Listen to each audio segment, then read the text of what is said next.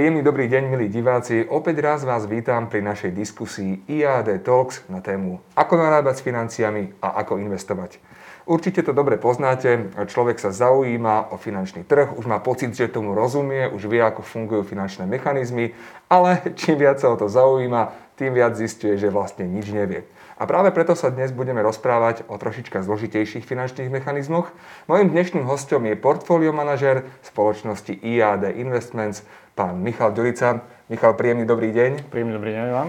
Ďakujem veľmi pekne, že ste prijali moje pozvanie. Ja sa priznám, že ja vlastne vôbec netuším, čo taký portfólio manažer robí. Ja vám viem porozprávať, čo robím ja ako herec počas môjho dňa, ale ako vyzerá deň portfólio manažera? Ten deň portfólio manažera je o, približne vždy rovnaký. Že, niekomu sa táto robota môže zdať, alebo táto práca zdať o, stereotypná, ale je v niektorých dňoch, v, v niektorom období je dosť hektická. Ten deň prebieha tak, že väčšinu času trávite čítaním, zisťovaním nových informácií o spoločnostiach, ktoré máte zainvestované v tom portfóliu alebo v tom fonde zistujete, v akom stave sa nachádza ekonomika jednotlivých štátov, čítate strašne veľa správ, ktoré sú podstatné, niekedy menej podstatné k tomu, k tomu čo potrebujete zanalýzovať alebo ako sa rozhodnúť a nejakú časť toho dňa alokujete na to, aby ste si vyberali, hľadali nové hodné investície, ktoré do toho portfólia klienta by bolo dobre nakúpiť a celkové to portfólio nejako vylepšiť, aby bolo vždy v každom čase čo najbližšie k tomu optimálnemu, optimálnemu zainvestovaniu. Rozumiem tomu správne, ja ako potenciálny investor by som toto všetko mal sledovať, ale to asi není úplne reálne, ale hlavne asi by som tomu ani nerozumel, predsa len ten vývoj tých finančných trhov. A k tomu treba aj istý druh skúseností. Vy ste mladý človek, ale pred vašim menom vidím titul CFA. To je nejaký špeciálny titul? je to za menom. Á, dobre vedieť. Dobre vedieť. CFA alebo CFA je medzinárodná nejaká dezignácia, medzinárodný certifikát, ktorý určite určuje nejaké minimálne štandardy pre profesionálov v investičnej oblasti. Na celom svete je, je nás asi 177 tisíc, priamo na Slovensku je nás aktuálne asi iba 56. Uh-huh. Tento program je dosť časovo náročný a trvá si 3 roky. Vyžaduje si to absolvovať 3 skúšky po, po 8 hodín, prečítať tisícky strán, naštudovať si stovky hodín a nie každý týmto, pro, týmto programom úspešne prejde. Veľká časť toho vzdelávania sa okrem tej, dajme tomu, tej technickej, technickej časti sa venuje okrem toho aj nejakým etickým, etickým otázkam pri tom investovaní. Ako iste viete, a veľakrát ste to počuli, čítali v rámci toho investovania, vždy existuje nejaká šedá zóna, častokrát to bolo v spomínaných médiách, že nejaké investičné fondy, investičné banky nedávali na, na prvé miesto svojich klientov. Mm. A práve toto rieši to CFA, že ich hlavným, hlavným cieľom je, aby ten klient bol stále na prvom mieste, aby človek, ktorý má tento titul CFA, investoval v, v čo najlepšej možnej miere v rámci tých etických štandardov. Super, čiže je to vlastne taká záruka toho, že bez ohľadu na to, či má človek 30 rokov alebo má tých skúseností ďaleko viac, jednoducho ten titul celosvetovo zaručuje, že je tam pomerne vysoká kvalita analýz financií. Hovorím to dobre? Analýz financií, analýz ako dát, analýz spoločnosti. A zároveň vysoká hodnota etiky. Presne tak. Neviem, či by som povedal, že je to záruka, ale minimálne je to veľmi vysoký štandard a je veľmi málo pravdepodobné, že ak nájdete, čo, stretnete človeka s takýmto typom mm, certifikátu alebo dezignácie, tak tam bude niekto, ktorý má nejaké nečestné úmysly. Super. Tak dobre vedieť, že niekto taký sedí teraz vedľa mňa, je mi veľkou cťou tým pádom. Na Slovensku je vás len 56, čo si myslím, že si zaslúži veľký druh úcty, pretože v takom mladom veku dosiahnuť takéto vzdelanie, to sa len tak nevidí. Ale vráťme sa teraz späť k investovaniu. Mm-hmm. Ja som mladý človek, mám obnos peňazí, chcel by som investovať. Vy ako rovnako mladý človek, predpokladám, že máme rovnaké záujmy. Čo by ste mi odporúčili? Akcie alebo dlhopisy? Čo by bola tá správna investícia pre mňa? To je veľmi dobrá otázka, na ktorú neexistuje vždy jednoznačná odpoveď. O, Často sa ma to pýtajú, že tak do čoho by som mal investovať. Ono, že to vždy záleží na konkrétnom človeku a na jeho konkrétnych potrebách. Veľmi dôležitý faktor pri tom, kde by človek mal investovať, je aj jeho investičný horizont. Ak sa my teraz bavíme ako dvaja mladí ľudia, tak vo väčšine prípadov ak máme ten dlhý investičný horizont a napríklad si šporíme na dôchodok alebo, alebo na nejaký cieľ, ktorý budeme mať akože o, o desiatky alebo 20, 10 do 15, 20 rokov, je najhodnejšia investícia sú akcie. Dobre, a keby nás teraz niekto sledoval, kto nevie rozdiel medzi akciami a dlhopismi, vedeli by sme to tak veľmi v skratke popísať, aký je vlastne rozdiel medzi akciami a dlhopismi? Určite áno. Akcie zastupujú vlastníctvo nejakých, nejakých konkrétnych spoločností. Keď vlastním akciu, nevlastním nejaký virtuálny celcený papier alebo nejakú, nejakú virtuálnu vec, ale za každou akciou je, je nejaká spoločnosť. Spoločnosť, ktorá má tržby, ktorá má svoje marže, ktorá vytvára zisk, produkuje stratu.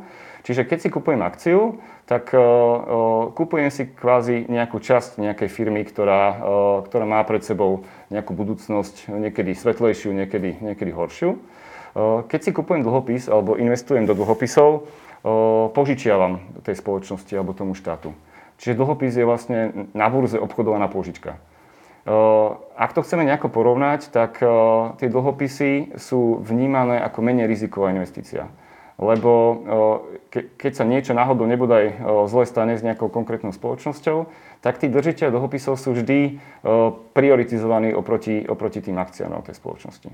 Čiže keď vyhľadávam nejakú konzervatívnejšiu investíciu, tak skôr sa pozerám na dlhopisy. Keď zase mám, chcem niečo dynamickejšie alebo očakám aj väčšie zhodnotenie a som ochotný akceptovať aj trošku burlivejšie obdobie, v rámci, keď, keď máme nejakú volatilitu na trhoch, tak je pre nás lepšia akciová investícia. Spomínate teraz burlivejšie obdobie, celý svet zasiahla kríza, teda hlavne teda kríza spoločnosti v rámci zdravia, ale predpokladám, že akákoľvek kríza v rámci spoločnosti sa odráža aj do tých finančných trhov. Je to tak, alebo tie finančné trhy dokážu žiť vlastný život bez ohľadu na to, v akom stave je spoločnosť? Finančné trhy dokážu žiť aj vlastný život, bez ohľadu na to, kde sa nachádza spoločnosť, ale dobre ste sa spýtali, lebo finančné trhy väčšinou odrážajú to, čo sa v tej spoločnosti deje. Niekedy je to na základe faktov, niekedy je to na základe fundamentov, ktoré tie ekonomiky vytvárajú, ale niekedy je to, tie finančné trhy sú riadené čisto emóciami. A to, toho najlepším príkladom bol vlastne ten marec minulého roku ekonomiky, cel, celosvetová ekonomika prišla do, do pandémie, ekonomiky sa z ničoho nič zavreli, ale tá reakcia tých finančných trhov bola tak enormná a bola to čisto hnaná iba emóciami a mierne ustrelená od, od faktov, že tie finančné trhy stratili obrovské množstvo percent v rámci niekoľkých, niekoľkých dní.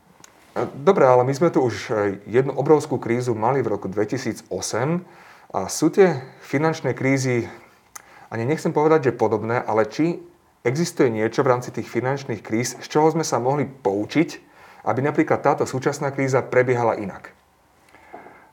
Určite sme sa od tej poslednej finančnej krízy v tom 2008-2009 roku poučili.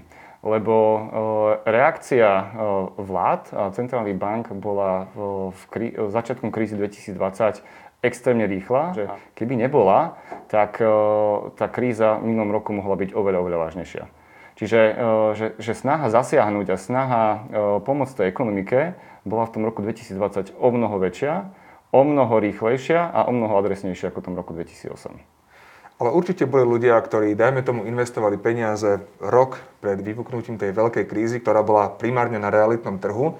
A tí ľudia, ktorí tom momente investovali, určite sa cítili ako keby veľmi ohrození, lebo v 2007 som sa rozhodol dať peniaze do, do, do investícií, v 2008 sa stalo toto. Napríklad títo ľudia v dnešnej dobe, ako vyzerajú ich financie? Vrátilo sa to naspäť? Je tam v rámci toho dlhodobého horizontu istota toho, že tí ľudia vlastne neprišli o tie svoje peniažky? Záleží od toho, čom boli zainvestovaní, ale ak povieme, že vo všeobecnosti boli v akciách, tak e, tí ľudia, ktorí investovali aj deň pred vypuknutím kríze kolapsu e, akciových trhov v tom 2008 roku, e, tak už, už sú dávno v ziskoch. Čiže tu platí presne tá formulka, ktorá je tak všeobecne známa, že, že, že investície do akcií v tom dlhodobom horizonte sa určite, určite tým investorom vypláca. V krátkodobom horizonte presne, že príde kríza, ich, ich akcie investície akože môžu výrazne poklesnúť, ale na tých dlhodobých horizontoch, a to sa bavíme presne, že 10 rokov a viac, tí investori by mali byť vždy ziskoví. Spoločnosť IAD Investments je na trhu už 30 rokov, takže zažila prvú veľkú krízu, momentálne prebieha celosvetovo ďalšia veľká kríza, ale napriek tomu vaši klienti môžu byť pokojní, pretože ich peniaze sa naďalej zhodnocujú a toto mi prosím vás vysvetlíte, ako je toto možné? Sú tu dva dôležité faktory, ktoré v tomto prípade treba spomenúť. Prvým je diverzifikácia, ktorá je veľmi dôležitým, dôležitým faktorom pri investovaní, ktorý používame. Všetky naše, naše investície podliehajú zákonným limitom a rovnako aj štatutárnym limitom, ktoré, ktoré máme interne v rámci IAD Investment schválené.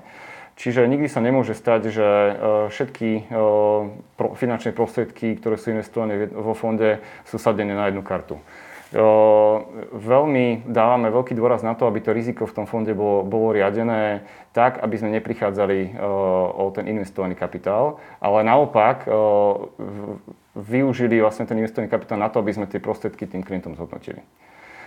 Druhou, druhá, druhým faktorom, ktorý hlavne v minulom roku našim klientom umožnil výrazne participovať na, na tom raste akciových, možno aj dlhopisových trhov, bol ten, že neriadíme tie, tie, tie fondy, tie, tie portfólia našich klientov len na základe emócií.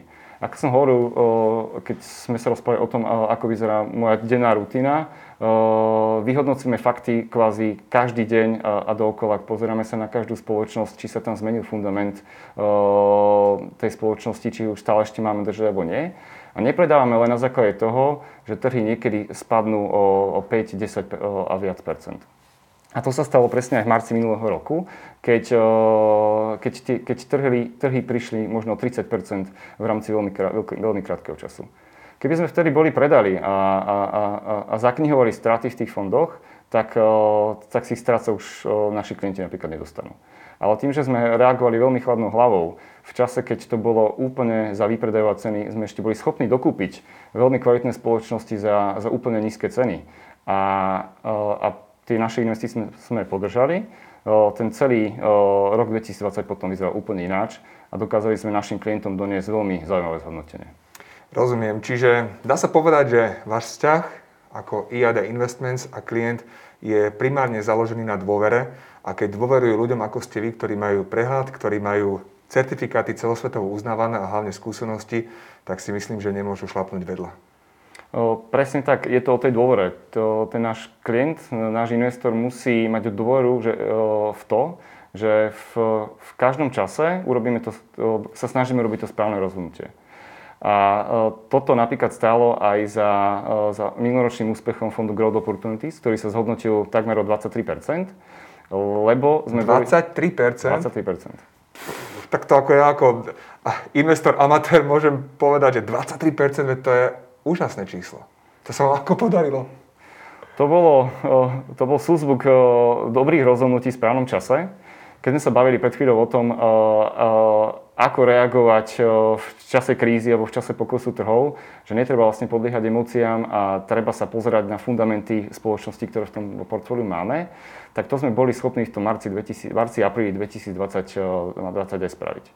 Čiže nakúpili sme spoločnosti, ktoré, ktoré sa nám zdali zaujímavé aj pri oveľa vyšších hodnotách tých akcií, a keď vlastne prišlo k tým, výpredaj, e, k tým obrovským poklesom na akciom trhu a my sme boli schopní tie akcie kúpiť za výpredajové ceny, čiže sme, sme vytvorili veľmi dobrý potenciál na to, aby ten fond v ďalšom nachádzajúcom období doniesol zaujímavé zhodnotenie pre našich klientov. A možno aj toto je jeden z dôvodov, prečo by sa naši diváci mohli rozhodnúť investovať práve vďaka vám, pretože v čase, kedy všetci predávali, vy ste mali možnosť a hlavne skvelý odhad na to, že treba možno ešte dokúpiť, čo sa vlastne vyplatilo neuveriteľným spôsobom. Michal, ďakujem veľmi pekne za váš čas a pevne verím, že tak ako aj ja, tak aj naši diváci sa dozvedeli mnohé zaujímavé veci zo sveta investícií a zo sveta financií a možno, že ich aj tak trošičko upokojili, pretože aj v tých časoch najväčšej krízy, keď človek zachová chladnú hlavu a má pri sebe toho správneho partnera, dokáže z toho na konci dňa ešte aj vyťažiť. A milí priatelia, môjim dnešným hostom bol portfólio manažér spoločnosti IAD Investments, pán Michal Ďurica. Michal, ďakujeme a my sa vidíme pri ďalšom dieli, ktorý sa bude venovať prvému realitnému fondu. A pokiaľ by vás zaujímalo čokoľvek zo sveta financií, zo sveta investovania, neváhajte a napíšte vaše otázky do komentárov alebo nám ich pošlite mailom. Pekný deň. Pekný deň.